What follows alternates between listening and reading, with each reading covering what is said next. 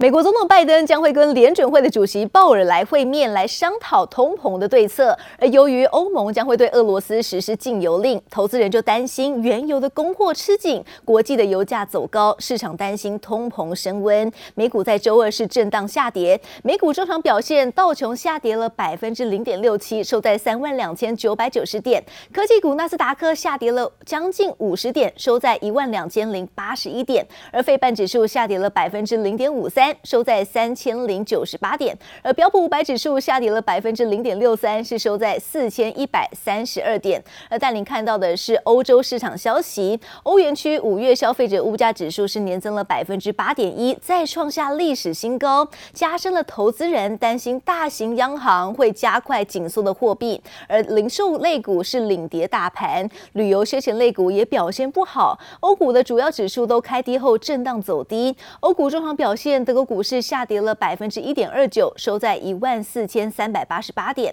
而法国股市下跌了百分之一点四三，是收在六千四百六十八点。五月最后一个交易日，市场没有延续上周涨势，通膨阴霾持续笼罩。It's a shortened trading week, but no less busy for investors. Uh, Wall Street will be looking to see whether stocks can sustain the momentum from last week. On the economic data front, we have the all important May jobs report. Payrolls are expected to come in at 325,000. That's slightly lower from last month, but uh, still some strong gains there. 本周五将公布非农就业人数，还没等到重要经济数据提振市场信心，先碰上欧盟对俄罗斯实施禁油令，再度让国际油价大涨。Sector action because we are seeing most of the sectors in the red, but you've got energy stocks; those are higher right now. Speaking of the airlines, we are seeing some of the airlines under pressure. You've got Delta down more than two percent. You've also got some of the other ones, UAL down three percent. 美股整体表现低迷下，能源类股异军突起。石油输出国组织以及产油盟国 OPEC Plus 六月二号举行增产会议，据传 OPEC Plus 将维持产油计划不变，同样每天增产四十三点二万桶，不打算大幅增产，引起投资人担忧原油供给不足，推高油价，导致通膨再飙。记者林柏林、抢先综合报道。美国的商务部长雷蒙多在五月三十一号在一场的电话报简报会当中，就再度强调，全球的晶片短缺可能会延续到了明年，甚至到后年的年初以后才会有机会缓解。他就呼吁国会要尽速通过补贴半导体产业的法案，否则这一些晶片大厂恐怕会外流，对美国是很不利的。雷蒙多更表示，台湾是美国重要的伙伴，尤其点名台湾在半导体制程的领域有台积电，因此美国。正在针对科技贸易还有投资与台湾展开积极的对话，将会持续寻求跟台湾来合作。下世代的半导体技术大战正在如火如荼的开打。三星宣布，领导人李在镕近期已经跟英特尔的执行长基辛格来会面，并将启动晶片的多领域合作。而其中以晶圆代工最受市场的关注。业界解读，英特尔借由同时跟台积电还有三星合作的策略，来提升议价权，并借此来制衡两个亦敌亦友的业界巨头。继美国总统拜登先前高调出访亚洲之后，处理器大厂 Intel 执行长基辛格近日也飞往南韩访问三星，并与三星领导人李在镕会面。两大巨头更宣布将在下世代记忆体晶片、系统晶片、晶圆代工、PC 与行动装置等领域展开合作。此举抢攻台积电客户和市占的意味浓厚。How quickly do you think we can get to a place where we are independent? Of the need for chip manufacturing in Taiwan? Oh, never. Right. Never. I, never. It is always that we have geographical relationships. What we're saying is we need more balanced geographic uh, supply chains.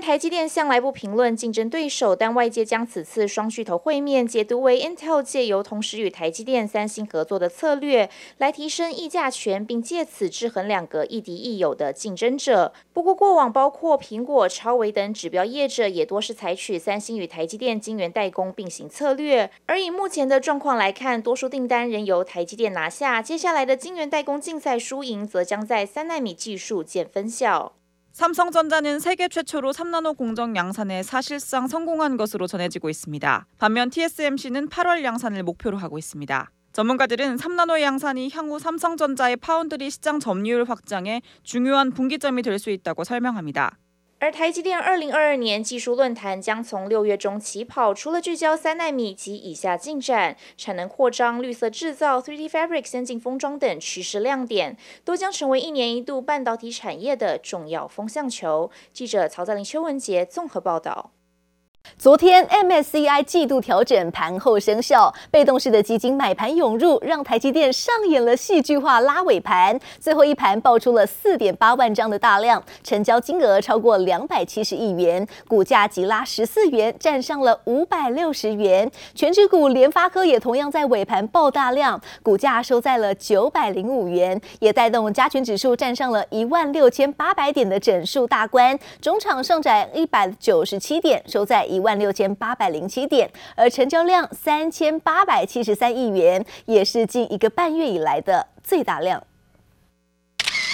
就像坐上云霄飞车，早盘原本都还在平盘下震荡的台积电，最后一盘突然爆出四万八千多张的大量，股价从小跌一元急拉十四元，冲上五百六十元。联发科开低震荡走高，在尾盘同样爆出三千八百零二张的大量，股价一举冲上九百元整数大关。两大全指股合计贡献大盘约一百二十一点，也带领加权指数中场上涨一百九十七点，收在一万。六千八百零七点，而专家分析是由于 MSCI 明晟季度调整在盘后生效，被动式基金调整持股配置，才带动台股尾盘爆量拉抬。明天开盘的时候，台积电基本上应该是小回的一个部分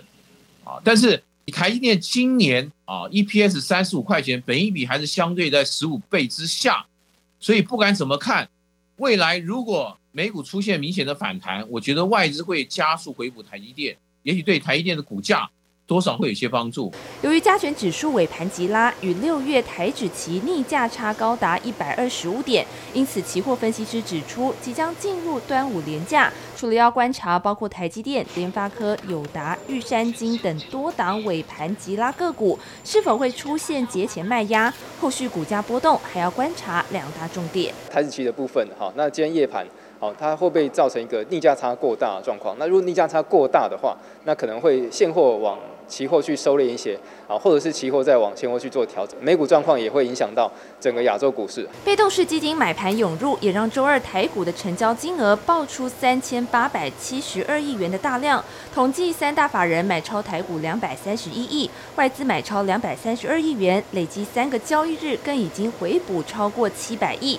投信买超九点五八亿，自营商则是小卖十点二一亿元。大盘点位接近万七，专家提醒投资人操作应该转为保守。除了静待六月十号美国 CPI 数据公布，Fed 下半年政策态度也是影响股市的重要风向球。记者周田丽、谢龙镇台北采访报道。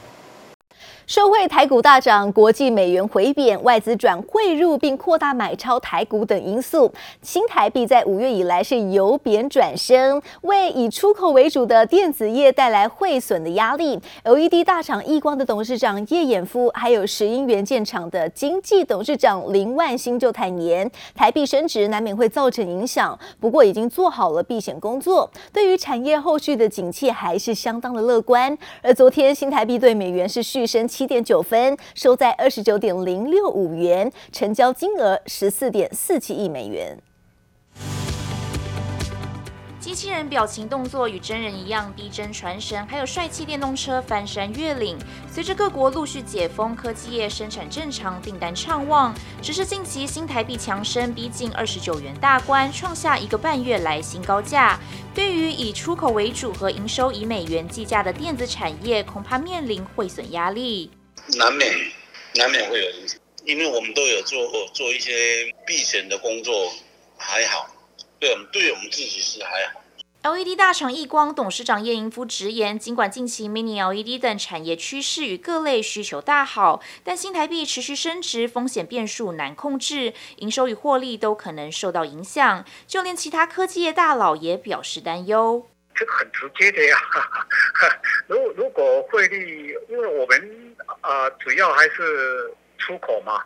那你出口的话以美金计价嘛。当然，中国大陆很多现在也是用人民币啦。哦，那进口的部分是大部分日币吧，所以这三种的汇率的变化，当然都会有一点影响和关系嘛。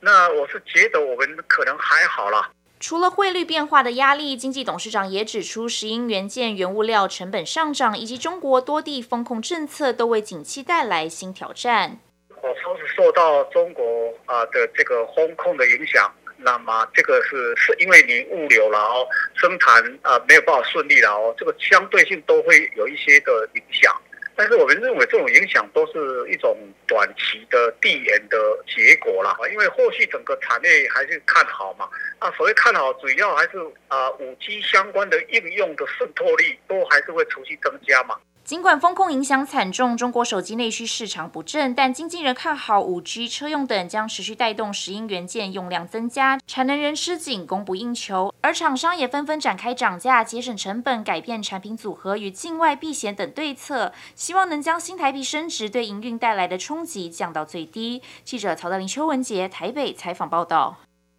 科技大厂鸿海集团的斗股东会在昨天登场，是特地派出了两台电动巴士到捷运站来进行接驳，而现场也聚集了不少股东亲自来体验。不过，今年股东们最关心的还是股价的议题了。董事长刘扬伟也忍不住向外界再度爆区，直呼红海过去很低调，才导致股价没有太大的波动。希望未来在适当的时机能够反映出合适的股价。在刘扬伟信心喊话之后，红海的股价开始上攻。中场上涨了百分之二点三，收在一百一十三元，是创下八个多月来的新高。